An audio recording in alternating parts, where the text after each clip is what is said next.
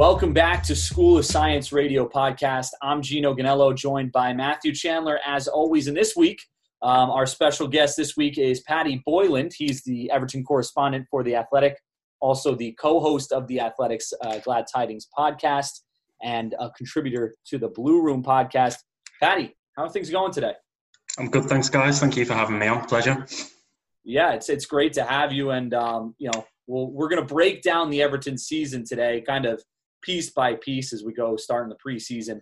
Um, and you know, nobody better to help us break that down than a guy who works pretty closely with the club in Paddy.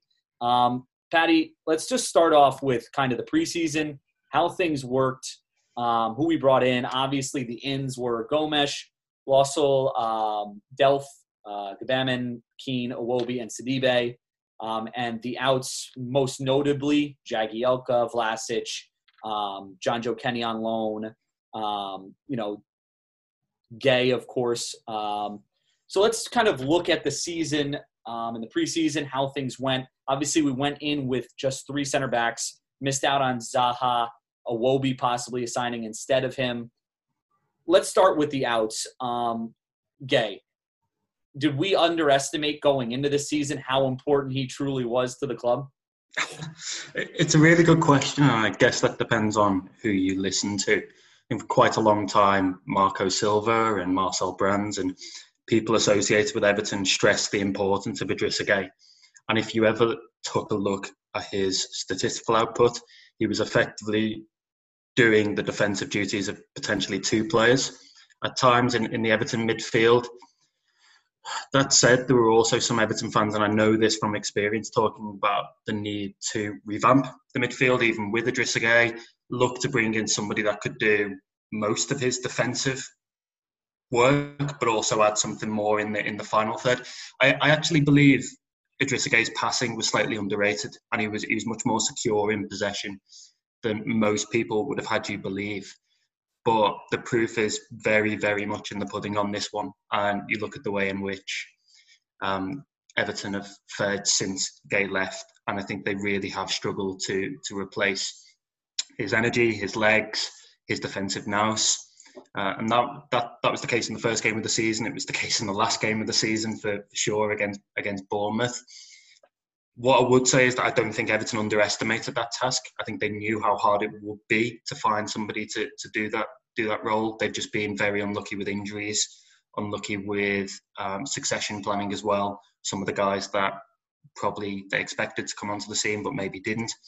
And it led to this big melting pot of problems with the midfield and, and everything else. So, if, put simply, Idris Gueye was a very good player for Everton. I think he was always going to be hard to replace was um, was was Gbamin considered obviously going into the season? Was he someone who they considered to be a direct replacement for him? Someone who they thought could fill that role? Obviously, the injuries we will never know, but was that something that you got the sense of um, when uh, he was brought in?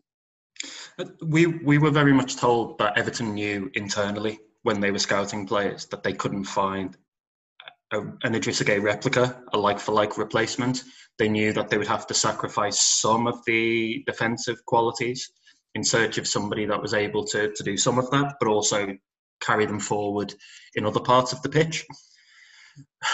I think they always felt as though that if they went down that route again, that they would struggle to match Gueye's kind of assuredness in possession, his ability to keep hold of the ball and move it forward.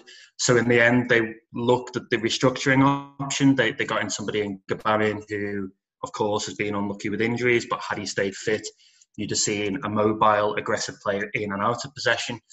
They also brought in, obviously, Fabian Delph, who was very much seen as part of the picture too.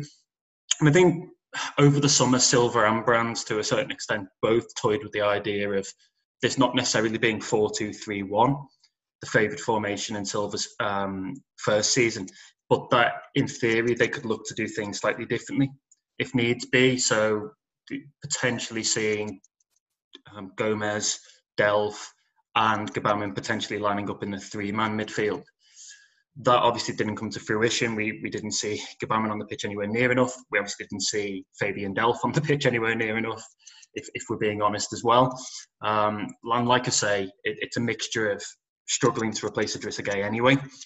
It's um, also blended, I think, with the fact that they have been unlucky with some of the guys they brought in and just how little game time they've had this season. Matthew, anything to add to the Gueye situation? What were your thoughts on it as well?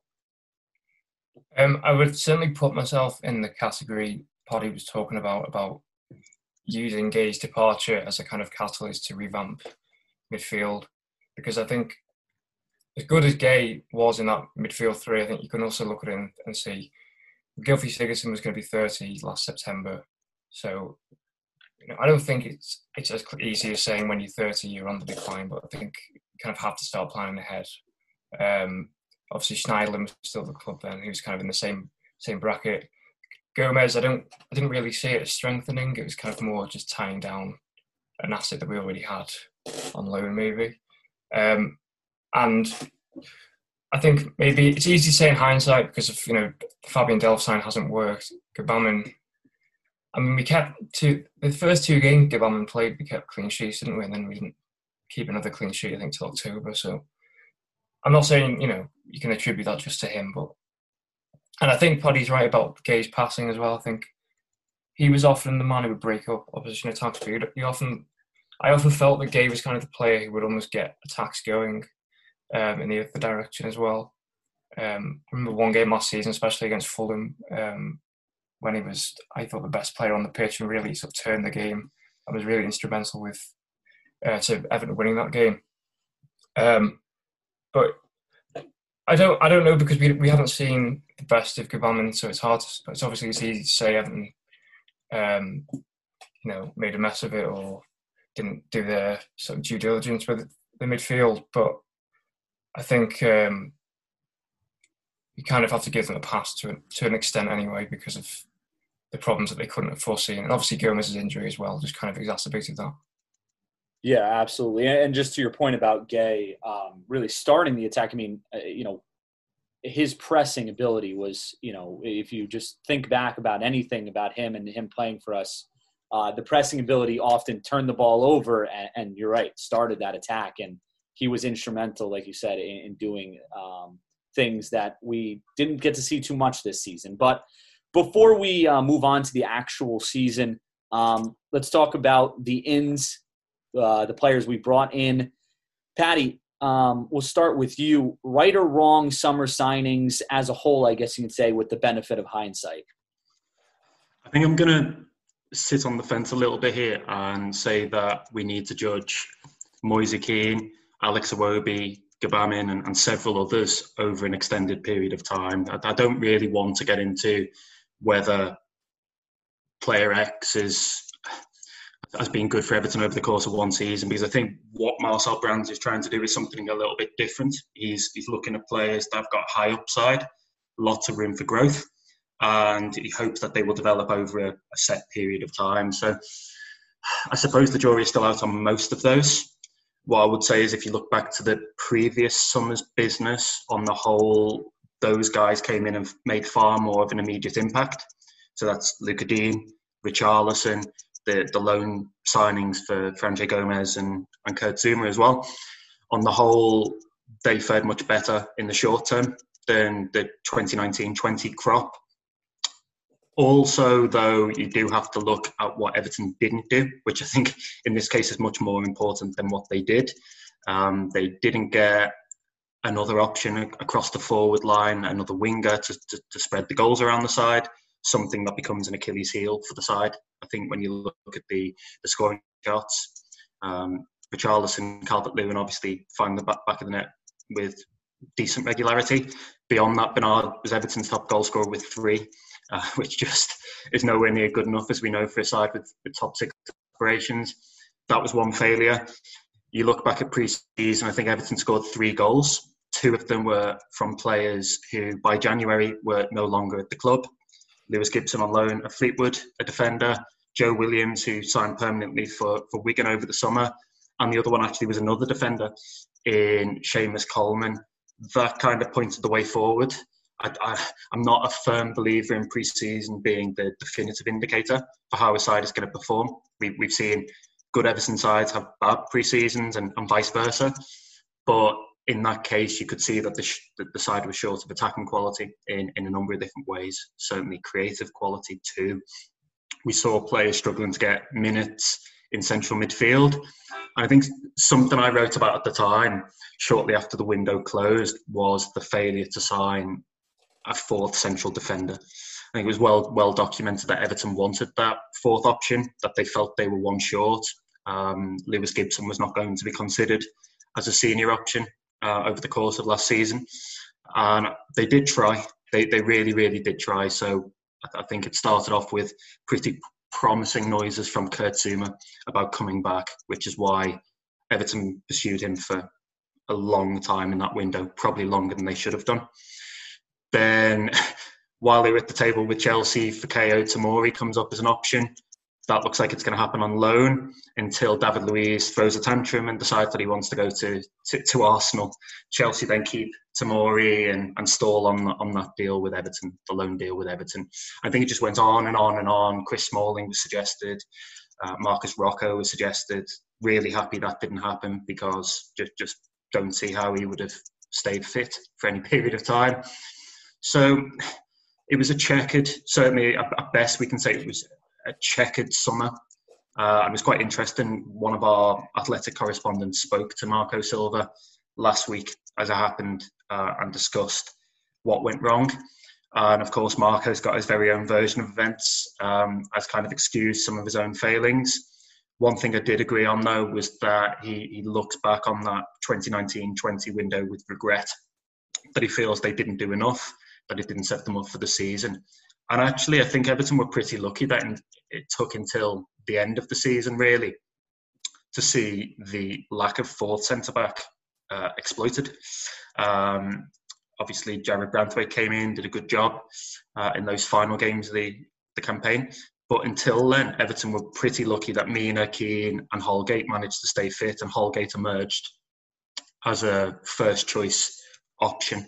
Uh, so it, it, wasn't great. It wasn't great, but I, I hope that you look at Moise Kean and Alex Iwobi, and in years to come, they will start to grow in influence. They will start to improve. They are still young players, and I still think there are upside to them, which might mean that we didn't see the best of them this season, but we may well do next year, year after that, and the year after them.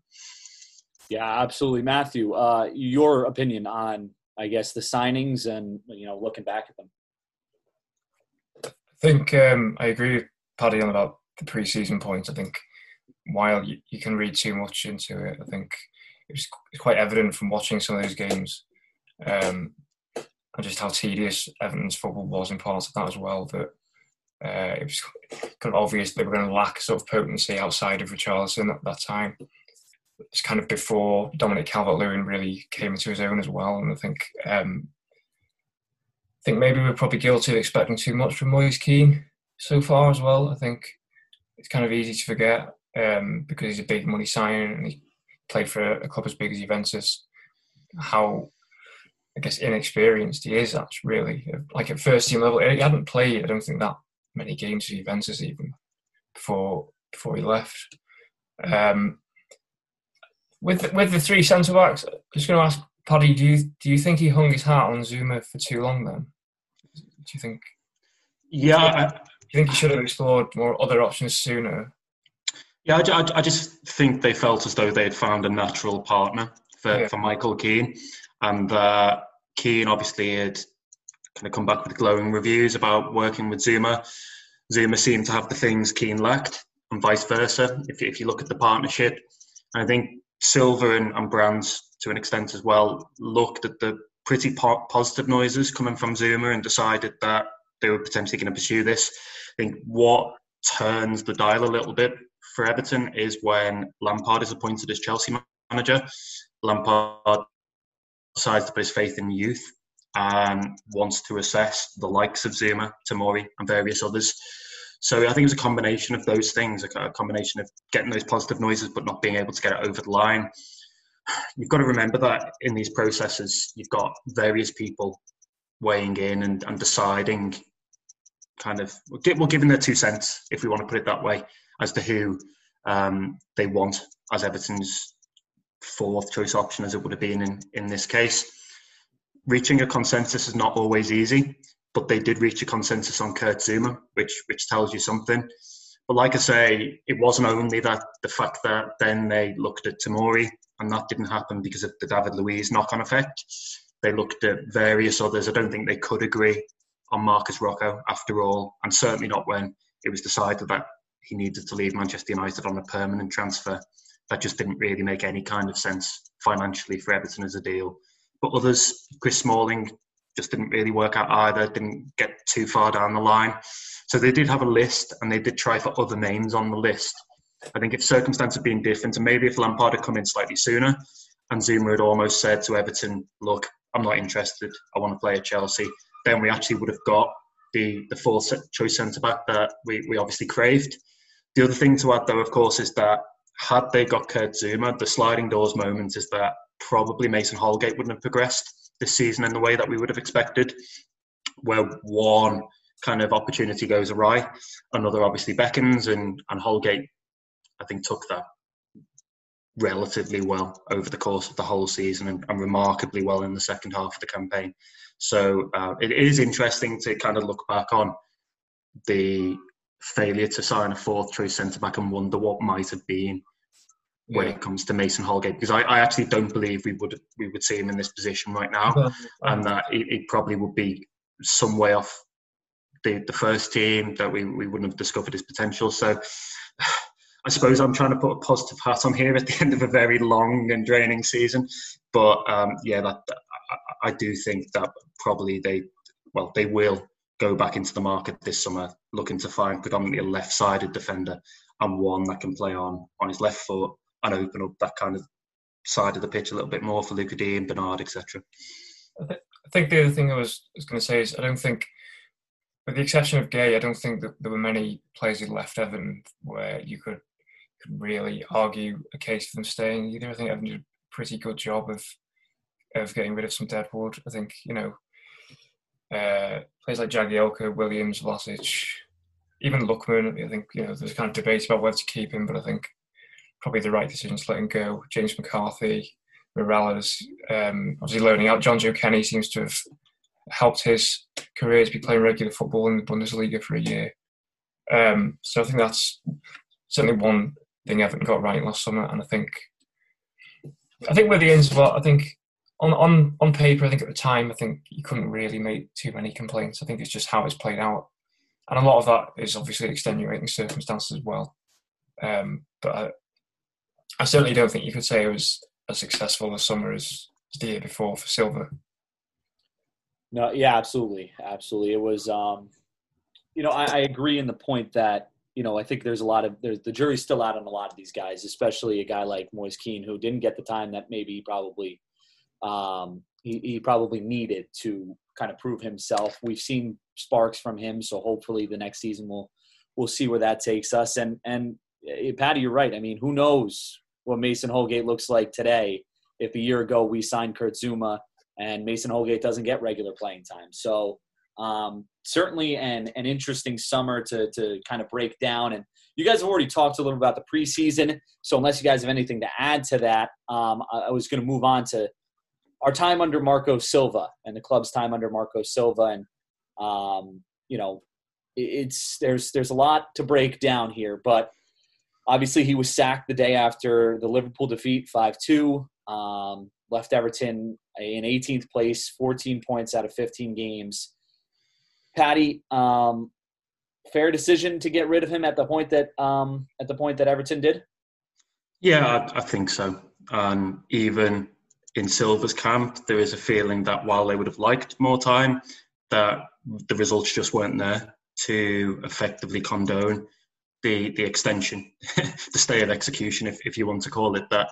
You've already referenced there at, at that point in the season, Everton are down uh, with the dead men in the in the relegation places, and uh, the momentum was not a positive one. They were on a concerted downward slump. Silva obviously gets sacked after Liverpool, but let's be honest, I think the writing was on the wall at least a month earlier against Norwich. Um, one of the weirdest, most toxic atmospheres I've been privy to at Goodison for quite some time. I remember being sat in the in the press box, which is in the main stand at Goodison, for, for those that aren't familiar with it. And just to the left you've got the directors area, or just to our left you've got the directors area. I remember seeing people screaming at Bill Kenwright and Farhad Moshiri, he's got to go, he's got to go, we want him gone now, because they'd just seen this really insipid performance from a side that just didn't know or look like it knew what it was doing. Again, you can trace things back to the summer. I don't think it was all on Marco Silva. Um, the recruitment wasn't great. They didn't get a lot of the things done that they needed to, and he was unlucky with injuries. We, we, we have to say that. Certainly in midfield, um, they didn't get the rub of the green with, with some of the things there. The problem was, though, that you look at Silva, and by the end, he, he looked like a dead man walking. He looked like he'd, he'd he sunk into his seat. He didn't seem to believe it himself. Uh, he got more and more downbeat, both in terms of his tone with the media, in terms of his persona uh, on the sidelines. I think it was a really negative atmosphere at the moment. Not necessarily inside the club, but connected to the club. You go on the terraces at Goodison on match days. People didn't have faith in the project anymore, and by people I mean the, the supporters more than anything else. And while Marcel Brands persevered with him for a long time, and that helped Farhad Moshiri continue to do so. I think by the end, there came a point where a decision did need to be taken that Everton were just going the wrong way. And I actually think that in many ways, what sunk Silva was the inability to change. He persevered with systems and personnel and maybe compromised his own beliefs uh, a little bit, is, his, some of his own principles in, in another uh, in another sense, to the point where you know not longer knew what a Marco Silva team was all about. First season, particularly after the Millwall kind of low point, Everton picked up. It was fast tempo, high press, particularly at Goodison Park. They they managed to beat some some big sides, some top sides, and I think one of the results they thumped Manchester United four 0 But things looked like they really had clicked.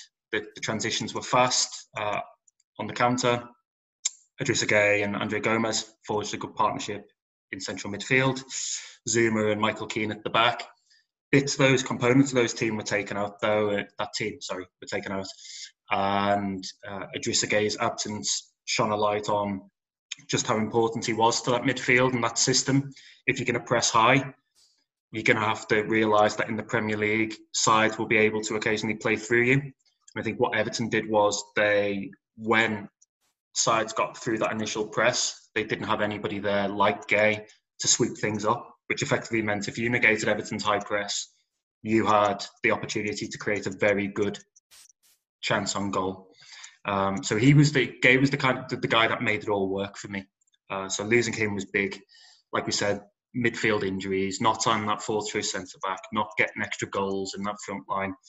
And by the end, it just hadn't come off for Marco Silva. He'd persevered with 4 2 3 1 and Gylfi Sigurdsson, I think, for far too long, despite being a guy that quite avowedly, when he came in, wanted to play 4 3 3. You kind of you, you compromise your principles and then you don't shift as much as you need to, then I, I, think you're in trouble. And the results just weren't there for him at the end, even if Marcel Brands and others did try to give him time. Matthew, I think um, I think for me, I think the, the moment Silva kind of reached the point of no return for me was probably the Sheffield United game in September, which might seem slightly early, especially given he still was in the job for another ten weeks or so after that. But I remember just being in that game and thinking, Everton had a lot of time to turn that game around. Sheffield United went ahead, and uh, there wasn't any sense of a sort of plan. I remember, I can't remember who it was, but I remember we every substitute came on as an attacking player, which is fine. It's understandable, but there didn't seem to be any sort of system for them to to fit into. It felt like he was flinging on attacking players at will. Um, and then obviously the Burnley game a few weeks later, I remember being at that, and then at Turf Moor, you've got like a long walk across one the touchline from to the uh, to the tunnel. Remember Silva in particular. I mean, the players did as well. I remember Silva in particular getting a barrage of, of abuse at full time in that game as he walked across, and it just felt like I'm not saying I don't think fans necessarily got Silva the sack, but I don't think you know, when you see managers lose the fans, they very rarely kind of come back from that. I think, and I felt it did feel like the writing was on the wall for him even then. Um, and then obviously he changed it a bit with the, in the with the the win over West Ham, dropping Sigurdsson and, and moving Iwobi into the middle, where he looked a lot more comfortable and, and probably had his best game in Everton shirt, I would say, this season. Um, but there was no sort of didn't feel like there was any continuity in that. Um, kind of reverse type, and then, it, and then it kind of felt like he did try to change, but again, it felt like change for change's sake of it. To me, I remember seeing Moise Kean play at right wing, and then seeing Cenk Tosun and that spine of the kind of at the end of his tenure with of like Tosun, Sigurdsson, Schneiderlin just felt very one paced and, and one dimensional. Didn't fit, and you know the Southampton win, for example. I remember he, the substitutions in that game. I think Alex Iwobi again made a difference, but then the Norwich game he went back to playing this very sort of sluggish spine, um, which Norwich Norwich exploited pretty much all game. I think Everton never really looked like um, they, never with the better side in any of that game really. Um, and so while it kind of it felt obvious that Evan really genuinely didn't want to sack him and they really wanted Silva to turn it around. I kind of applaud them in a way for, give, for felt like they gave him every opportunity, but I think the end just had to make a change. And uh, while I think Silva, you know, think there's been more sort of disliked managers at Goodison. I don't think there's any real ill will to him.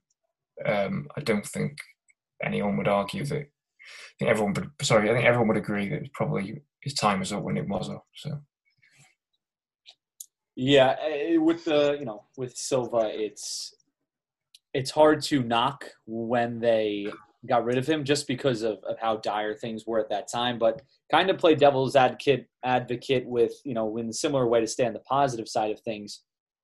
I mean, there were multiple VAR decisions, multiple penalty shouts that could have gone Silva's way, that could have changed how, um, you know, how we look at his tenure and how maybe Everton and the fans looked at his tenure during that time. And who knows? Uh, you know, maybe it was good that things. You know, we obviously complained about VAR and and the penalty shouts and whatnot, but we may not be sitting or we may not have gotten Carlo Ancelotti because he could have went somewhere else. We could be in a different situation now with him if Silva gets more time because of some of those decisions. So um, obviously it's not what you want to like, you know, um, you know, rest your hat on. You know, you don't want to, you know, you would love to get those decisions. You don't want Silva to get sacked, of course, but um, you know, in the end, um, who knows what what it looks like if if some of those decisions go his way. Um, we can move now to um, you know more of uh, Ferguson now, as as we talked about Silva getting uh, sacked. Paddy, was it the right decision? Let's start here. Was it the right decision to go with him over Unsworth, who clearly had more experience as being a caretaker, but didn't really have the track record in doing so when he had taken over from past managers? This one's easier because the benefit of hindsight suggests that it was the right decision. Yeah. Ferguson coming in as interim coach was the catalyst for the improvement that we saw from Everton December through to probably just before lockdown. As it happened, let, us not think too much of that Chelsea game. Um, I've tried to blank out from my memory the, the game at Stamford Bridge. Um, but Ferguson was the catalyst. You, you look at the, the vibrancy, the passion he instilled and I, will be honest, I'm, I'm not usually one to get sucked into that kind of thing. I try to look at take the emotion out of situations, but I think it was exactly the tonic Everton needed at that moment in time. They needed a galvanising figure that the supporters could rally around, somebody that would instill more of a sense of passion and belonging on the pitch in the players. Ferguson was that man. In fairness, um, I remember being slightly sceptical when I saw his name being bandied about. What what would he bring? He's been a coach to an extent, although not a particularly important one under a succession of failed managers. Um, what's he going to bring to the table? But I, re- I remember listening back to Bill Kenwright explaining the thought process behind this. And I think he, in his mind, had Ferguson as a potential candidate to be the interim coach when they knew they were going to sack Silva. but he had to convince Mar- um, not Marco Silva, sorry, Freudian slip. He had to convince um, he had to com- convince Farhad Moshiri that it was the right decision. So they met him in, in the Finch Farm canteen. As it happened, they, they they bumped into him, and Ferguson was almost given this mini job interview right there in front of Moshiri and Kenwright, where he had to explain what he would do, what kind of what were going to be the tenets of his Everton short-lived Everton regime and one of the first things he said was, I want to get more out of the forward line. I think if we, I know Dominic Calvert-Lewin well, if I pair him with Richarlison, something will click with those two. Uh, I'll go back to basics a little bit. And yeah, it won't always be pretty, but it will be competitive and it will be more akin to Everton than what we saw in the kind of the slow build up of the Martinez years of part of Silva's reign towards the end and he got the job, obviously, as as as everything showed, and went on to do a really good job. I think in the circumstances, again, blighted by injury. I, look back to some of his final team sheets, particularly the one against Leicester City in the Carabao Cup, and it's Tom Davies and Mason Holgate in central midfield, a, a real makeshift pair. Um, uh, Anthony Gordon comes on for his first game of the season, and it just looks a little bit patchwork Manchester United obviously managed to get a good, credible 1 1 draw away there. And the fans really took to him. And I think that just mattered an awful lot when you had somebody, I think, who was perceived, rightly or wrongly, by the fan base in Silva as being slightly cold, slightly detached. Don't always think that was fair because actually, in our slightly privileged position in the media, you can speak one on one with these people. And I think in small groups, Marco was engaging, um, a decent man and good company. Uh, but it just didn't show it. I think with the fans, the fans didn't really feel as though they ever got to grips with him, got got to know him, and that afford, kind of afforded him less time. I think Ferguson was the antidote to that. If we talk about cold and detached, you certainly can't say those things about. He's well, he's the polar opposite, isn't he? You can't say those things about Duncan Ferguson. Hugs with ball boys and um, fist pumps and rallying calls before the game, um, and just a sense of Everton feeling like Everton again. Um, so it was a foundation from which obviously uh, Ancelotti built. He credited Duncan with certainly the decision to go two up front in the early part of his spell. Um, so yeah, we're lucky here, aren't we? Hindsight proved that it was the right decision, so I don't sound like too much of a fool in saying that it was a good call as well. Matthew, uh, didn't didn't isn't there a story about Ferguson decided to take the job after he had a bath or something? I've not, I've not heard that one. I've not heard that one, but it, it's a great story. uh, if if it, if it's true, if it's true or not. Um, yeah, I mean, it certainly worked, didn't it? So, uh, yeah, I, I just think I don't think it was necessarily sustainable.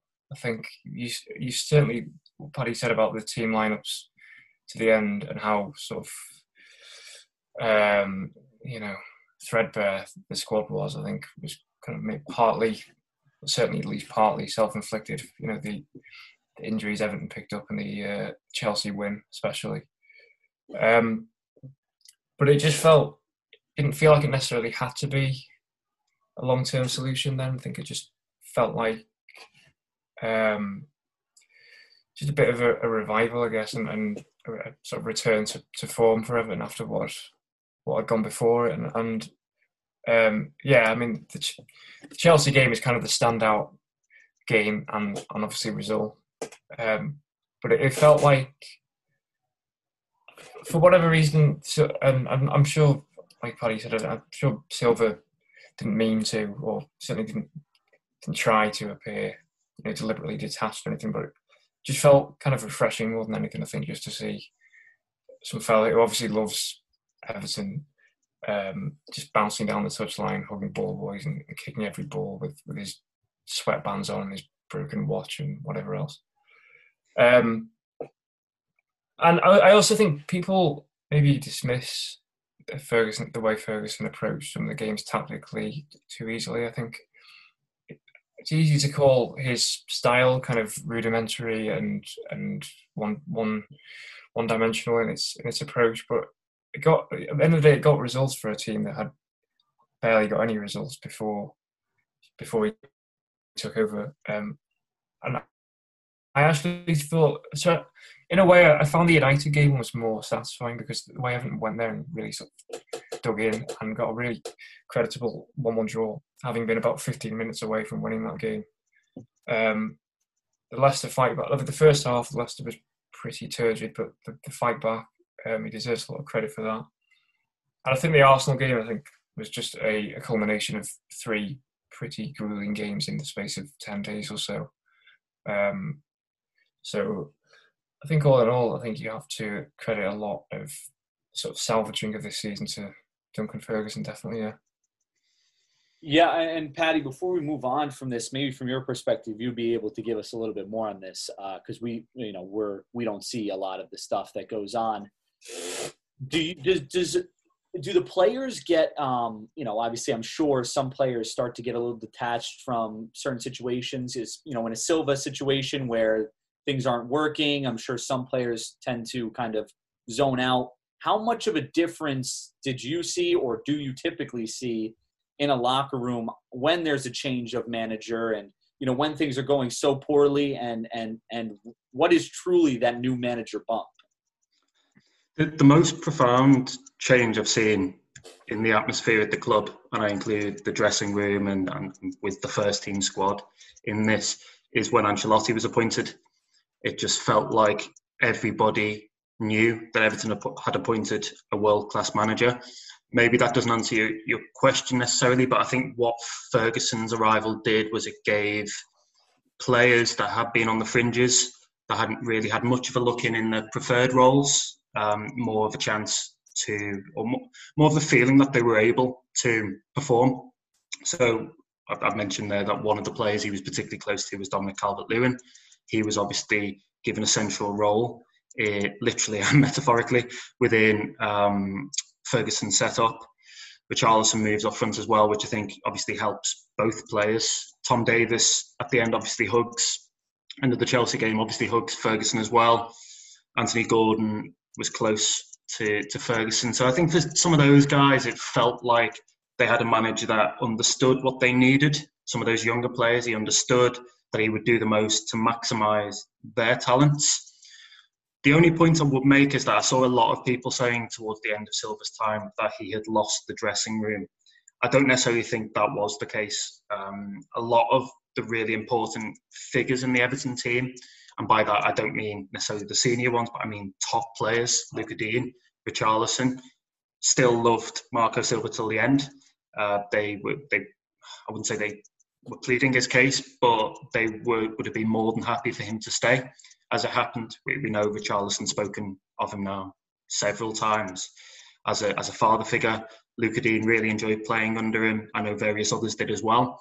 And it wasn't necessarily that the squad down tools and decided Marco Silva is not the right man. I think actually there was quite a lot of sympathy, and that the players also knew that maybe they hadn't clicked, they hadn't done all they could technically in terms of their ability to, to maximise Silva's chances. Um, and that Silva had also been unlucky with injuries. That was something that was felt within the dressing room too. So I don't think it's quite as simple as this idea of him downing tools and then Ferguson comes in and everything's rosy again.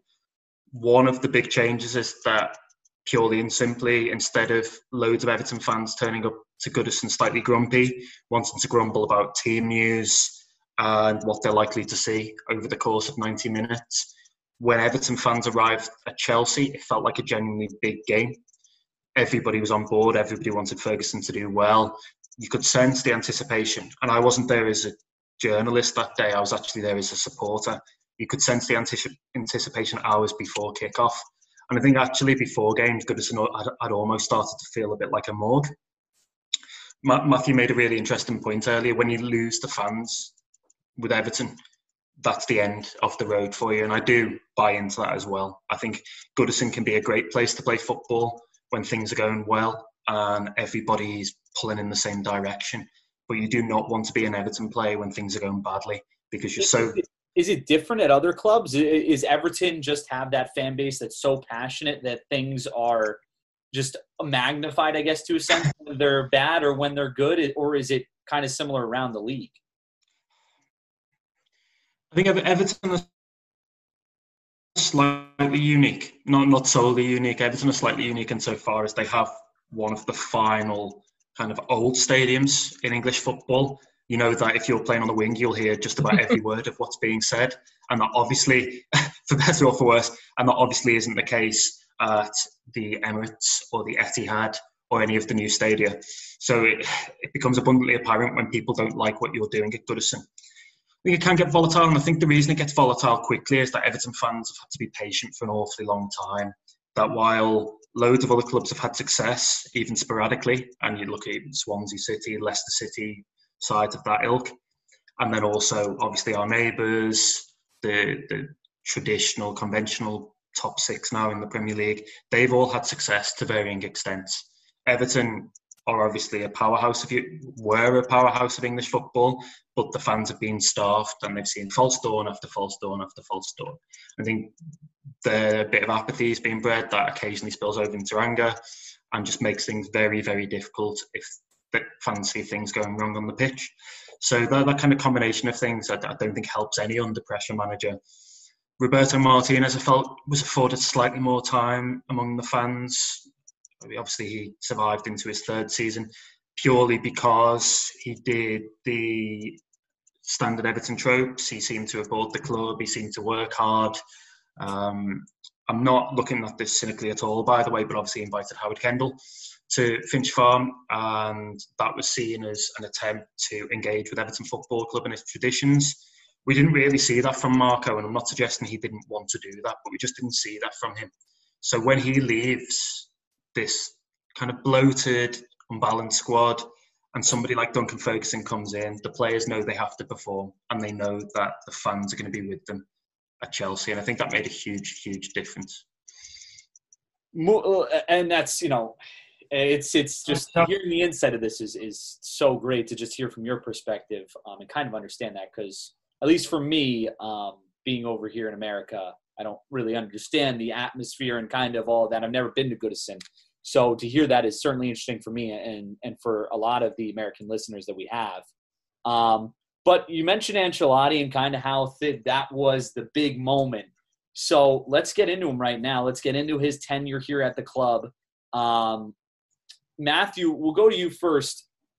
What are the biggest improvements you, you've seen under Ancelotti? Um, it's kind of it probably seems a bit contradictory now, considering some of the sort of post-lockdown performances we've seen anyway. But I think I think there is certainly more mental resilience. Maybe I mean you, you think of like the Watford, the winner of Watford when we were two 0 down.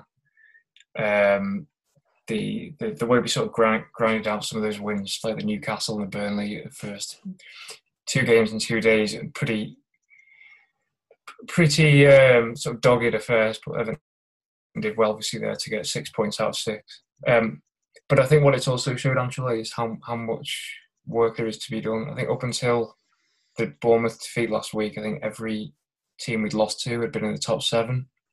I think six of them were, or five or six of them were away as well. So he, he can see straight away then that Everton obviously have this kind of mental block when it comes to, and obviously there is a lack of a disparity in quality as well. But it does feel certainly for Everton, Everton fans who've lived through years of these results that there is a mental block there. Um, so maybe it's maybe it's good that he's he's uh, become aware of that so quickly because it means he can he can get onto sorting it out quicker. But um, and I think Everton are a better just a better team than they were before Ancelotti. I think the four four two we've obviously seen its pitfalls like as the season drew on, but I think um, I like the the combination up front between Richarlison and Calvert Lewin. They seem to work in tandem really well and play off each other. Um, I, I liked um, the introduction of Anthony Gordon towards the end of the season as well. I thought he added something on the wing. I thought although he didn't he did very little before, I thought Bernard improved a lot as well um, at the start of Ancelotti's uh, tenure. And I think defensively, apart from the odd game, I think Everton have still looked pretty solid on, under Ancelotti as well. Um, I think there are sort of fragments there to build a foundation on. You think of, you know, Lucas Digne at left back, centre back. I don't think I wouldn't go so far as to say the issue last summer has kind of resolved itself but I think there are there's been progress there with you know, Mina's had a, a solid season. Michael Keane's a bit up and down, but is it is a good option. Mason Holgate's obviously come on a lot in the last twelve months. Um, obviously, the, mid, the centre midfield is obviously the big thing that needs work, but I think you know Richarlison, Calvert Lewin, Gordon coming through as well. Um, so there is promise there, and I think there are certainly things for Ancelotti to build off. Um, and I actually think when you see how how dreadful Everton were in some of those uh, post lockdown games, I think you actually need to give him some credit for just how quickly he got Everton clear of, of relegation. Actually, Paddy, uh, your opinions. What you know, what did, what did you see? Um, what were the biggest improvements you kind of saw um, as a whole under Ancelotti? Yeah, I think I'd like to go back to something Matthew said earlier about Marco Silva, and it was that when Everton were losing games or trying to find a way back into games, Silva would often fling a load of forwards on the pitch, and the side would lose structure. It was almost like if I have enough forwards right at the top end of the field and no midfield, we're just going to magically create chances, and something's going to fall to them in the box. What then we saw was that Everton just had no possession to carve out chances for all the forwards they had on the pitch I think that was one of the weakest parts of Silva's management, along with the, his managing of set pieces. Uh, he just didn't seem to know how to change games while they were in flow. He didn't know how to manage them, um, for want of a better phrase. And what we've seen from Carlo Ancelotti suggests, as you would expect, that he does know how to do that. I think back to the game against Southampton at home, where Everton were comfortably second best uh, in the first half, where they just were overrun all over the pitch, uh, but particularly in midfield and in between the lines. Ancelotti changes that uh, and identifies that they need to switch formation. I think Djibril Sidibe came on and they went to three at the back. And we've seen that in different games since he arrived, that they built up from the back with uh, Seamus Coleman against Burnley in Ancelotti's first game. So that tax, tactical flexibility, while I'm not actually a massive fan of 4-4-2, and certainly not with the current group of players available to Everton, we did actually see Ancelotti change things and change things for the better. Matthew also mentioned the game against Watford there, where Everton obviously came from behind, got a monkey off their backs away from home. The away form has been really patchy now, dating back to the end of the Moyes era and probably before if we're being honest. Uh, Ancelotti changed that with wins over Newcastle, obviously beat Watford in that great comeback win. Um, and there were a few others that I don't remember because my memory is particularly bad. But they, I think they they won four away from home, didn't they, under Ancelotti? Norwich is, one of them, wasn't there? Then Norwich was one of them, and Sheffield United as well. So four wins away from home, which is not a monumental tally by any stretch of the imagination. But when you remember what it was like when you remember what it was like before him, and you remember that he only joined late in December, I think that is a promising sign. So the game management, the away form picking up slightly in terms of points at least. And also, for those that are interested in stats, Everton's best period from an expected goals point of view is December through to late February, early March. The expected goals is highest in the season. And it was pretty high under Marco Silva, actually, which points to him being slightly unlucky. But it was higher again, still under Ancelotti. And the expected goals against came right down as well. So obviously, you've got that big disparity between the two, which points that you're going in the right direction. Everton, who never really been a creative side, certainly haven't for the last few years, looked like they could carve out chances in that 4 4 2. I just think a little bit like with Duncan Ferguson, it wasn't really sustainable, and eventually you get over that new manager bounce slightly and you regress to the mean. And what we all know about this squad that still rings true now is that it's lacking in quality in some places and it's lacking in depth in others. And I think while Ancelotti did well, like Matthew said, to pull Everton up the table, to get them away from relegation fears really quickly, and we saw some positive signs. Just about any manager would have struggled with the resources at his disposal in the second half of the season. So I, I, I think it was promising. I, I, I, almost think there's an element of recency bias. You look at that final game of the season, had Everton beaten Bournemouth 3 1 instead of Bournemouth beating Everton 3 1, we'd have probably all said, okay, let, us move on to next season. It, it, wasn't great, but I'm pretty happy with the way things are going. Now, because they, they got beat, it, it feels like the world has ended and um, it was a dreadful performance, it, it must be said. Um, but let's not forget that I think there are overriding themes here that transcend Marco Silva, certainly transcend Duncan Ferguson, and definitely transcend Carlo Ancelotti too. My hope is that that run, that bad run towards the end, will have focused minds, and that people higher up at Everton now will be looking at this and thinking that they they do need to throw whatever resources are, possible at Ancelotti's disposal because I think it's quite clear that there are areas of the squad that need a lot of work. Absolutely. And, and, you mentioned kind of how things were towards the end of the season. It did a three month break, empty stadiums, a hectic schedule of nine games in five weeks. Did that have any impact? Uh, I mean, um, does that, how much of an impact does that have on a club like Everton post lockdown? It, it's a difficult question to answer. And I, I, know I did a piece before the Merseyside derby mm-hmm. where I was slightly, slightly fatalistic and I looked at the trend of results in the Bundesliga, the lower percentage of home wins, and I wondered what that meant for a side like Everton that placed so much stock on their home form, that relied so much on their home form. I don't actually think the Premier League followed the exact same pattern, by the way, um, and that, that's kind of borne out in the in the statistics. But I, my fear was that Everton were a side that needed the fans with them to push them on. They needed to win games at Goodison to make up for the poor form away from home. And while that didn't necessarily prove to, to be the case, my other fear heading into the Merseyside derby was that Everton were going to be undercooked. I know in the in the first week back in training, one of the knock-on effects of players having to train by themselves effectively during lockdown is that they came back to proper contact, high intensity training, and there were a spate of injuries. So what that meant was that while most teams were playing two, three, on average friendlies before the restart. Everton didn't actually play one against another club. They held back, obviously, from from arranging one. I think there were our Leeds correspondents had their initial talks with Leeds, potentially overdoing something, but Bielsa dithered a bit, and Ancelotti decided that they didn't have enough fit players simply to risk playing another club. So the only action those guys got after such a long break was a 60 minute, I think it was just over 60 minutes at Goodison Park in an intra squad friendly. I felt that would be nowhere near enough. And I was really worried that we'd see not only fitness issues, but also poor results.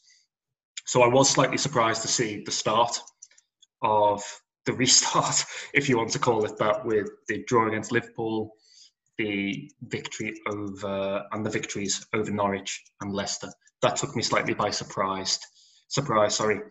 And then we obviously had the really bad period afterwards where things started to wind themselves out um, in, a, in a negative sense, kind of slightly unfurl themselves. So, to answer your question, I think it probably happened the wrong way round. I was expecting them to start in a sloppy manner and then maybe slightly pick up some wins against teams that weren't particularly great, particularly at home. Um, but it for some reason worked the other way around, and they just weren't able to sustain it. Like like I said, I, I just think it got to the point where that crop of players was spent. That they were playing so many games in quick succession that it shone a light on weaknesses in depth, in quality. We did obviously have to see Jarrad Branthwaite come in. He did, he did well, but he had to come in and, and play a role when you wouldn't have expected him to. Anthony Gordon bizarrely ends up playing at Wolves as a as a third central midfielder, which is completely not his his, his role. And that I suppose is Ancelotti looking at this and saying, I just don't have any other, anything else to do. I don't know what I can do with this current crop of players. So when you've reached that phase, you know it's you're ready for the season to end. Um, and I suppose the most damning indictment of the season is that we were all pretty happy and counting down the minutes until that game against Bournemouth was over. Matthew, any anything to add to uh, maybe the Ancelotti era and how things kind of ended out here the past uh, past few weeks? I think it probably doesn't help when you've got three months to stew over the, the Chelsea defeat as well. I think obviously I'm glad that there was the three month suspension under the circumstances, but um, to kind of go off that and then kind of leaves you kind of puts you on a downer for however long. Um, and yeah, I, I, kind of agree that I didn't expect Everton to start as as well, certainly points wise they did. Um, but then I do think the kind of they ran out of ran out of energy. Really, I think you saw again just how how threadbare the squad is. Um, with I think we, I think we all call for Ancelotti to make changes um, after some of the results and some of the defeats, but there was an element I think of, of sympathy with him in terms of what what feasibly could he do. Um, and you see like two goalkeepers on the bench, and you know Ellis Simms being called up, Beni Baningime being called up to the bench. Did not have a lot of choice for me. Um, I think the empty stadiums um, while I don't think it was massively to Everton's detriment, I think I think part of the, the, sort of end of season slump was simply that I'm not. I don't think they're down tools, but I just think they lack maybe that extra bit of motivation that teams like Bournemouth and Villa had. Um, having said that, I do think a full Goodison would have demanded more from Everton's players than they gave. Certainly in the Southampton game, probably some of the Villa game, and certainly in the Bournemouth game. But that's also an issue that they're going to have to contend with at the start of next season as well, isn't it? So um, it's something that they're going to have to just get better at, I guess. Absolutely, absolutely, Paddy. Before we before we really move on to the end of the season, just this question, kind of specifically for you. What was it like covering Everton post lockdown? What were kind of like? Was it easy? Was it hard? Um, did did they make things harder because of all the different safety things that you had to deal with?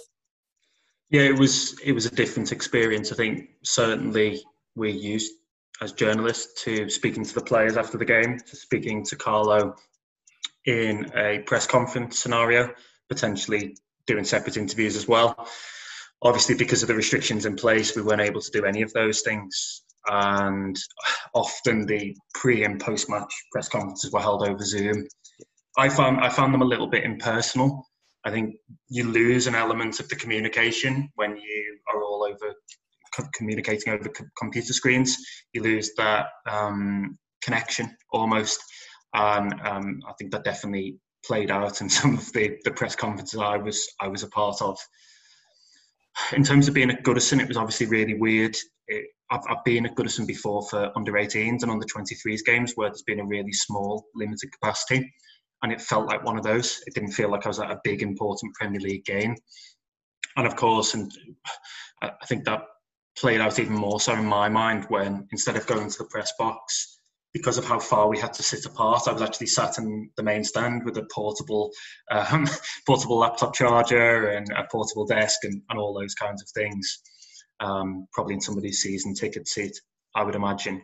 Um, so it, I mean, it was all change. I, I, it's hard to convey the nuance of this because you, you yearn for fans to be allowed back inside football stadia, and you can't wait for that day, even as a journalist. Um, but by the same token, you realise you, you, you are privileged to go and cover the games. We lose something, like I said, in not being able to converse with players after the games. That, that that's one of the most interesting parts of the job, being there when Theo Walcott speaks about how the comeback happened against Watford, for example, in the in the tunnel at Vicarage Road. It, the, they're, they're where you get all your colour. I hate that phrase, but all your colour for your, your pieces and your good bits of insight and, and your good quotations. Speaking to Yerry Mina after the Arsenal game, again before lockdown, where he's talking about his good friend Andre Gomes and his first minutes since returning from injury. These are all kind of big, important moments that we can chronicle when we speak to the players. We tell it best through the, the players' accounts. And we lost most of that. And I think until such time as the, the, the whole situation has changed and people are allowed more or less free reign again, that will continue. So it's, it's a challenge. It's, it's a big challenge to us journalists. And I would say it was a big challenge over lockdown as well. We, we still had to produce the same amount of content. We still had to keep readers engaged. We still had to make interesting stuff, both audio and, and written and that's why it, it, kind of felt as though the season was just extended by three months. That instead of this being a eight or nine months, however long it usually was, this is now it felt like a big long year of of football. And uh, by the end, I think everybody, uh, all Everton fans, but particularly Everton covering journalists, were ready for a break. No, I'm, I'm sure. I'm sure. And, and you mentioned just real quick before we get into the final, you mentioned like hearing in the Vicarage Road Tunnel. Do you guys often is it, how does it work for you guys? Do you guys obviously not everybody gets to go to the podium. Nobody's not everybody's doing a press conference. Do you guys kind of get that one-on-one time with players before the press conferences and stuff like that, like in the dressing room or around the dressing room? And obviously, that's not the same now anymore, right? Obviously, like you mentioned. It, it, it depends because there are a variety of, of post match functions. You have the press conferences with the two managers. Usually, the away manager will go first because they have time constraints at the other end. They have places to be and, and, trains or planes to catch, depending on where they are in the country. You also then have what we call the mix zone, which anybody that's studying journalism or is a journalist will, will know about already. But basically, in layman's terms, that's where all the players come through, and you can speak to some of them after the game. I think most clubs tend to differ. What Everton do is they bring out the player they want to speak to the media. Um, for example, when Theo Walcott scores the winner against Watford, he becomes the player. Inevitably, that's going to come to the mixer when they want somebody to speak about Andre Gomes, but they don't want to speak Andre Gomes to speak. They'll put up Yerry Mina or Bernard or one of his close friends with, within the squad. If you're a journalist for, say, the Liverpool Echo, what the Liverpool Echo would tend to do is send two reporters, and one reporter would cover the press conferences, which are a little bit more bland, formulaic ordinarily, and another one will go to the mix zone. And the mix zone tends to be where you get the interesting stuff. That's where players tend to, be, speak out a little bit more. Some clubs don't manage it as much as Everton. Some clubs manage it more. Um, I guess the beauty of Everton's style is that it just means that you're always likely to get someone. Whereas if you're a reporter and players are trudging through without any media manager full time and they've just lost a game, none of them are likely to stay and speak to you. So it, it's kind of a, it's a double edged sword, but um, yeah, hopefully that gives an insight into what yeah, I know. I, I asked, I asked because I am I'm, I'm a TV journalist over here, so I just was wondering kind of how things different differed in you know the sense because I've, I've never covered an actual um, game. I cover a lot of practice and stuff like that, and they have certain rules, and obviously things have changed for us as well. Um, but it was kind of just interesting, and I think probably a lot of people would be interested in just kind of hearing what you guys go through on a typical day and to kind of match it up with how things have truly changed.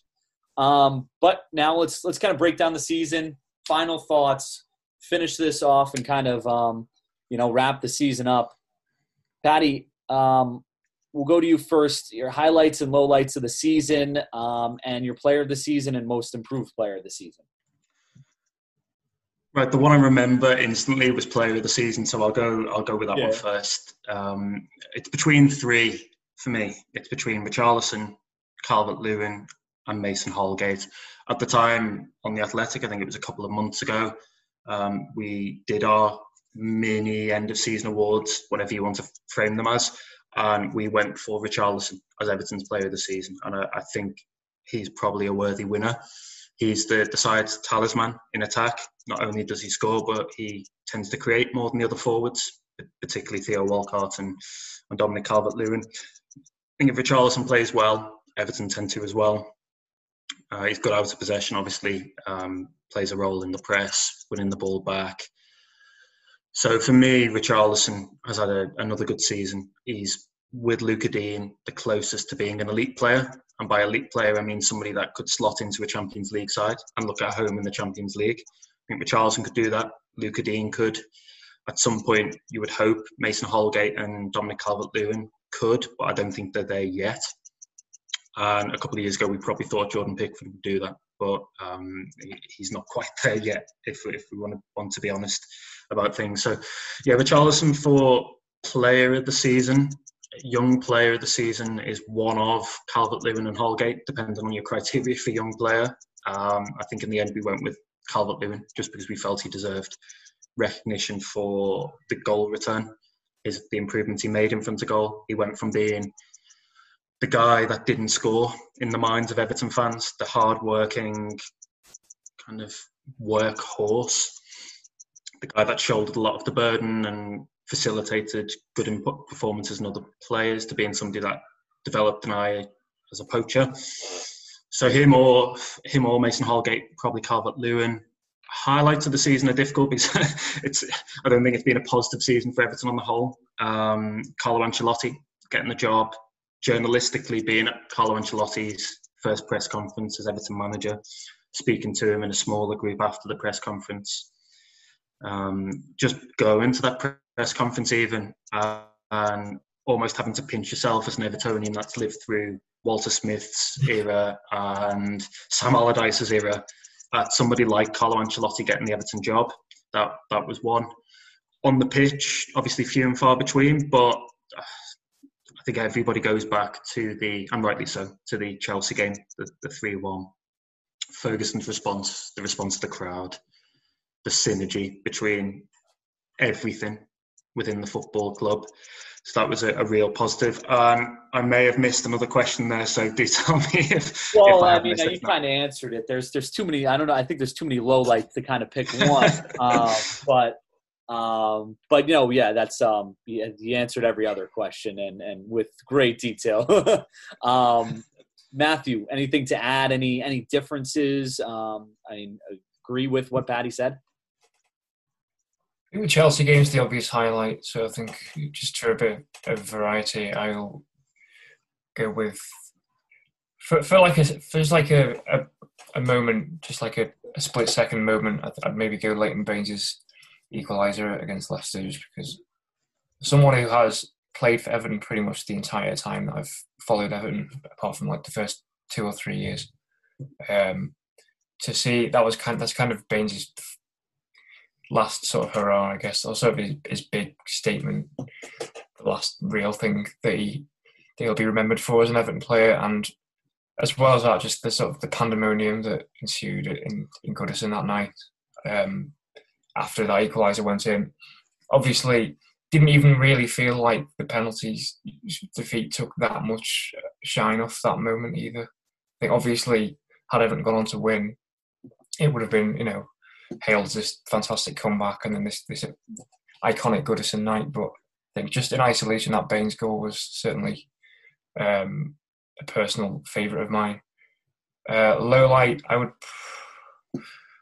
I don't know. I'd probably pick a game that I've been to just because of of the um, the sense you get from being at a ground. I'd probably the Norwich game is was awful, but I, I feel like I felt more. I almost felt more dejected after the Leicester game the week after it, just because of how Everton had come so close to a pretty commendable result against the team second in the league then. And then obviously the Anfield derby that followed that three days later, which um, just a car crash. Um, so I don't know. Take your pick out of any of them. I'll go. I'll go Liverpool just because of the magnitude of the defeat. I think. We, we uh, also have to give a, a, shout out, I think, in a positive sense for the, the game against Watford. Um, That's that was going to be mine to, to just kind of yeah, variety. That would have been mine just because of how we came back and you know something we're not used to under uh, uh, you know in in Everton over the past few years. Um, coming back, going down, what, what was two nothing? I think it was. Yeah, yeah. coming all the way back and, and, defeating them, no matter what place they're in. That's still something that Everton had failed to do on multiple occasions previously. Yeah. Well, there's there's that, and of course, as I said, I was I was there as a as a journalist, and I was in the press box, and that was probably the hardest moment for me, being somebody that's meant to sit there impartial. Not every club journalist covers well covers the team they supported as a child, but I, I don't think it's it's any surprise to anybody who knows me that obviously I'm an Everton fan. Mm-hmm. So being uh, sat next to our Watford correspondent as well, when that goal goes in. You're not too far away. Just to the right, you've got the, the away end, and the scenes in the, the away end were, were absolutely fantastic. And I was just sat there completely motionless in the in the main stand, trying to be professional. That was that was really really difficult. But I think it also to go back to something Matthew said earlier, it showed that there was an extra extra layer of resilience to this Everton side under Ancelotti and speaking to the players after the game, particularly Theo Walcott, they just, when I asked what had changed, particularly at half time, and just before half time, they said, We realised we had Carlo Ancelotti and he gives us this air of confidence. And I think that kind of sums up best where Everton were and where Everton are heading now. Um, so I have tried to be positive throughout this podcast, which is a big, big achievement given how bad we've been. But I did want to give a shout out to the Watford game as well. well I was going to say, you don't really do you don't do like typical match reports of the Athletic, do you? So I don't know if you had to like rip up whatever you'd written for '94. I, I remember actually the, the Norwich game was an example of having to rip up something because I'd, I'd interviewed Silva's goalkeeping coach, Hugo. Oliveira. Yeah. Uh, he's a really, really interesting guy, and he's probably that's probably the most fun I've had doing a, a longer form interview this season. He'd worked at Benfica, he'd worked with Oblak, Jan Oblak, he'd worked with Ederson, the Manchester City goalkeeper. And we had that, and I'd started writing the, this hour long interview that was going to go on the site on Monday. Everton obviously lose, and then I get a phone call from my editor saying, "Scrap that. We can't run that piece right now. Uh, we don't want this piece about how great Everton's goalkeeping coach is. Let's instead write all about how negative things were at Goodison on uh, on the on the Saturday. And again, being an Evertonian, I looked at that and just thought that is the last thing on this earth that I want to do. But it's my job, so I'll do it. And that that does happen occasionally. Um, sometimes you get really lucky, and the things that you plan to do come off. You're able to write about them. I, I was going to do something as well. Going going back to more negative, I was going to do something on Richarlison and Calvert Lewin after the Tottenham game, after lockdown. Um, just wanted to look at their function in the team and how they were performing so well despite the lack of chances that were being created the story then changes. It becomes something else, as, as it did against Norwich. So um, it does it does it does tend to change quite a lot. But I think we just have to be really quick on our feet.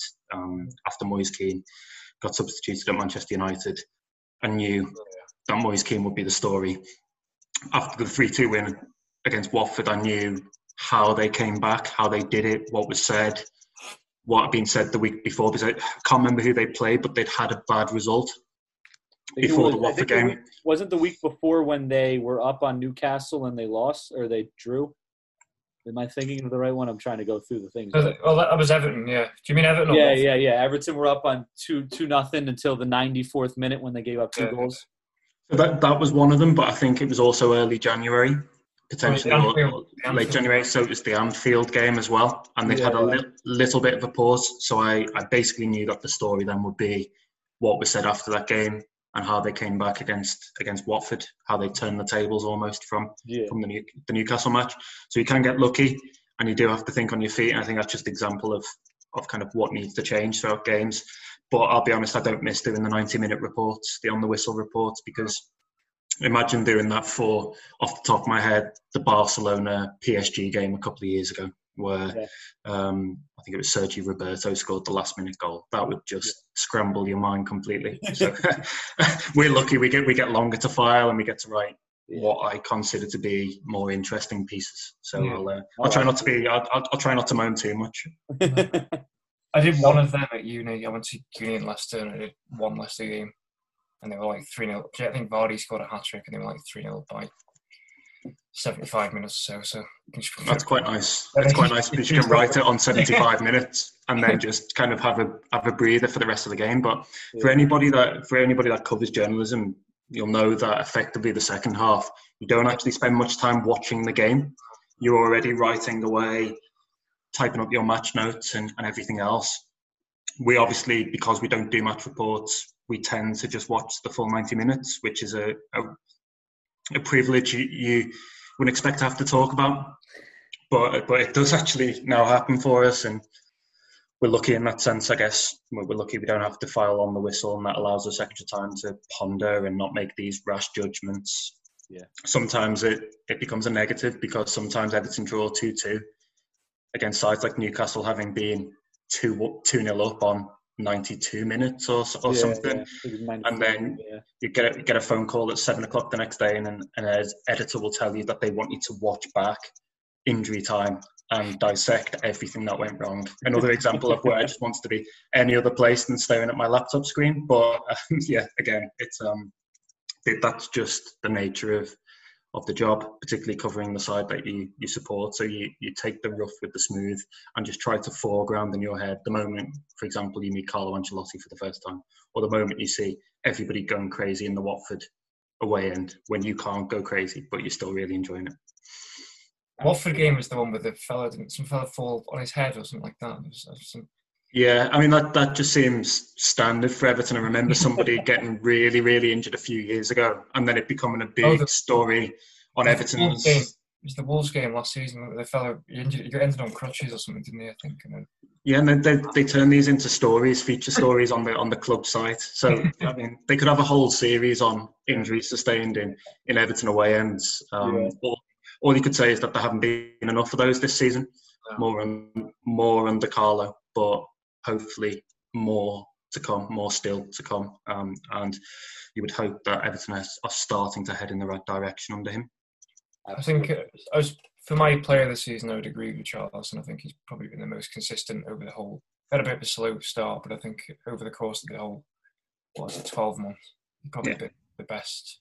Yeah, um, Everton have had to offer, and most improved, I would probably uh, veer towards Holgate, just because I think while while Calvert Lewin has obviously improved greatly as well, I think Holgate, I feel like he maybe unfairly written off by some quarters, and I think as well, Dominic Calvert-Lewin's always been in and around um, the starting eleven for a, few years, maybe now. Whereas I feel like Holgate, almost come from nowhere. You know, it was only two years ago at the start of Silva's first year that he wasn't even getting in the eighteen, and was, on, was sent out on loan to West Brom. So um, I think he's probably Everton's best centre half now. Maybe certainly the most consistent um, since he broke into the team in October.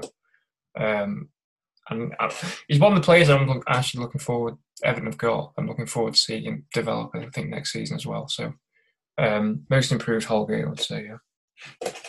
Yeah, I mean, we've talked about my highlight of the season was the Watford game. Um, just to you know change it up a little bit. Um, in terms of player of the season, agreed, Richarlison, and then um, the thing about Dominic, I mean, I've always been someone. You listen to the pod, you know, even two years ago, I've always been someone who's kind of backed him even in his worst times. Um, but if you look at him, even just at the beginning of this season, the finishing and, and, being able to put the ball in the back of the net was, you know, it was uh, very um, minimal. The the product was very minimal, and and it seemed like like Paddy said after Duncan Ferguson kind of took over and focused on him, he did improve tremendously, and you know he got the product, he got the goals. I think in the first like I don't know, 10 matches under Ferguson and Ancelotti. He had six goals or something like that. It was, it was a good number. And, um, I mean, just seeing that from my perspective as someone who supported him and, and kind of never really, you know, kind of looked at the bad and tried to just kind of think of the positive with him. Um, it was definitely good to see that. Um, but moving on as we look towards next season, obviously we'll look at the transfer window um, real quickly here where aside, um, Paddy, we'll start with you again. Where aside from the central midfield needs the most work over the summer? And are we expecting um, many more departures other than the ones we've seen, the Baines, the Schneiderlin, you know, the and then some of the other guys who um, who were on loan and, and have now um, departed the club for good?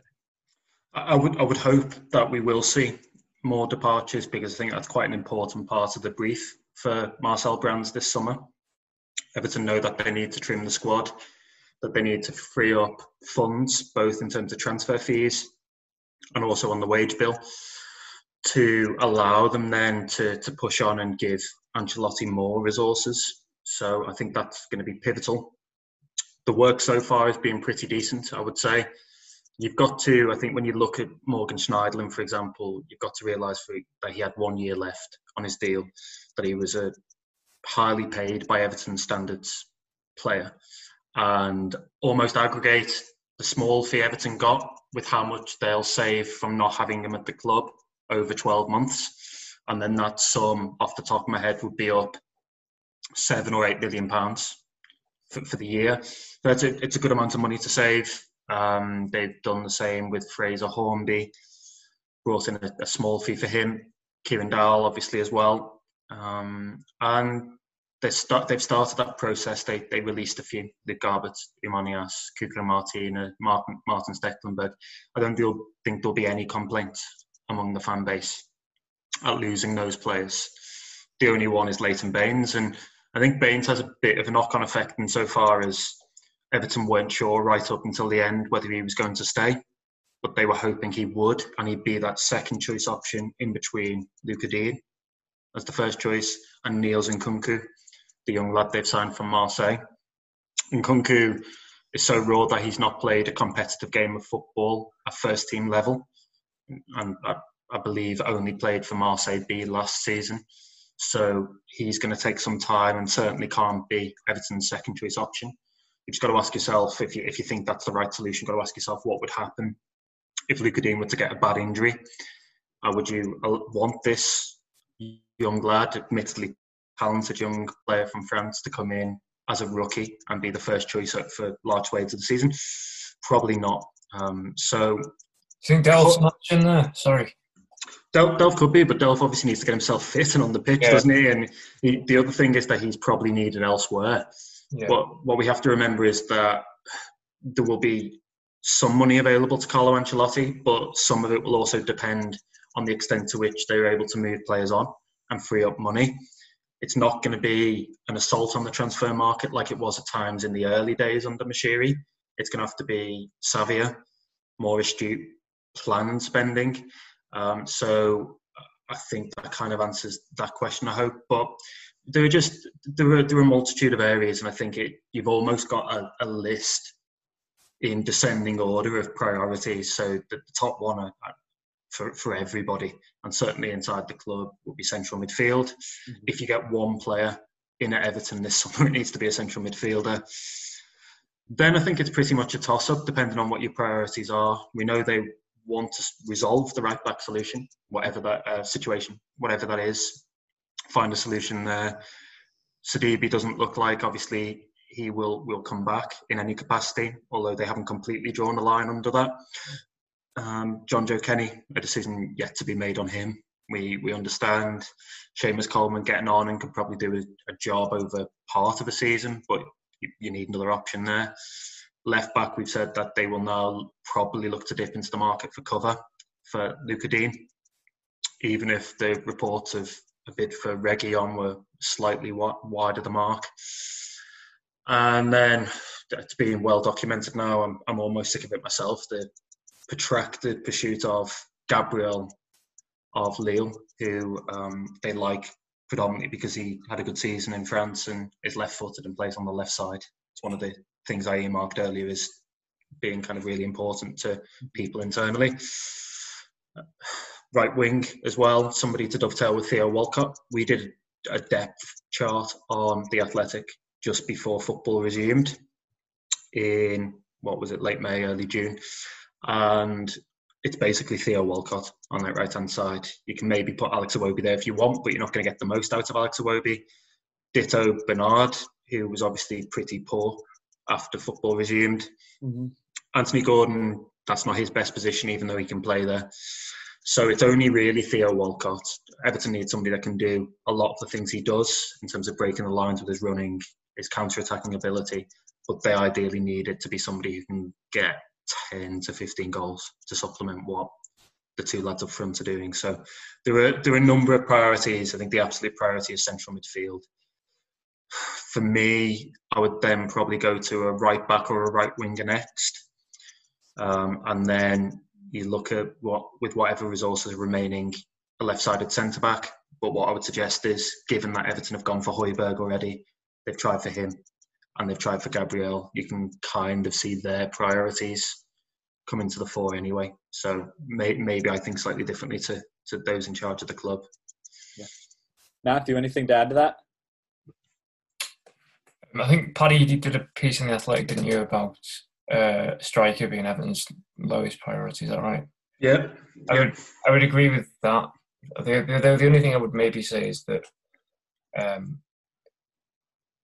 depending on how much you think he would play or not, I think maybe a, a more senior striker would be potentially a good addition just to uh, kind of be a more experienced uh, head for you know Kean, Calvert Lewin, Richarlison to, to call. I think especially if you if you revert Richarlison back to the wing, I think you probably do need re- reinforcements maybe.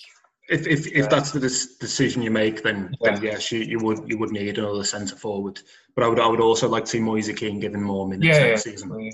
Um, aside from that, I think you can kind of take your pick. Really, I think I think goalkeeper's a massive issue. Whether whether or not you think Jordan Pickford is a is a viable long term solution for Everton, I think either way he certainly needs competition if nothing else. Um, it's more stronger than he's got. But I think the problem is you've at least got bodies, you know, in goal. You can, you've got Virginia or you've got Lössl still there. Everton don't even have that in, at left back beyond Digne um, or right wing beyond Theo Walcott, as you said. So I think it's a case of just getting people through the door for a start, and then if you have the the room to manoeuvre in goal or you know maybe secondary concerns, you can look at that then. But I think for the at first, I think you would say um, the flanks really, the fullbacks and wingers, and that's obviously after two or three central midfielders, hopefully. I think I'm going to sound a little bit like Alan Partridge here, but Carlo Ancelotti was asked this in a press conference, so I'm not not just going off. Not my full, words. Full Partridge. They are not my words, but he was asked in I think the final press conference he did before the Bournemouth game if there would be evolution or revolution at Everton this summer, and he said evolution, which suggests that this is going to be a gradual process. It's not necessarily something that's going to happen overnight. Yeah. I don't think the the resources are there mm. simply to just rip up this squad and start again, as much as some supporters might want to see that. And I just think that means that it's going to be a project. It's going to take two, three, four windows. And I mean, Matthew's spoken about in goal there needs competition at least for Jordan Pickford, potentially even somebody to come in and supersede him if Pickford continues to play at the low levels we saw for part of last season. But that's quite a way down a list of a long list of priorities. We've we've already spoken about at least one central midfielder, a right winger, potentially a striker if Richarlison moves, although those two things are obviously interlinked. At least one centre back, left back cover, potentially right back, depending on Jonjoe Kenny. So all over the pitch, there feels like there needs to be some form of upgrade, and that just simply can't happen in one window. Nor is it probably advisable to do it in one window. Often, when you see drastic overhaul, that's when things go badly for sides. So I think back to hmm. Villa. Villa this season, Ronald Koeman with Everton, which is probably the most pertinent example for us. Fulham, when they came up and spent loads of money uh, just on players that were nowhere near good enough for the they Premier don't League. They don't gel either, do they? You don't have, they, especially not this summer when you've got such a quick turnaround. Yeah. They don't. It's not. It's not possible. Everton's players have three weeks off yeah. before starting um, pre-season. It's just nowhere near enough time, really. Although I don't think they're particularly critical of it, given the the circumstances. Yeah. So this this is and Ancelotti's already said himself he needs players in as quickly as possible so they can bed in for this quick turnaround. So I just think it's got to be about smart recruitment, getting the three or four, concentrating in on the three or four positions that you absolutely need, getting those in, and then almost reassessing from there, um, central midfield or or right wing or or, or um, goalkeeper.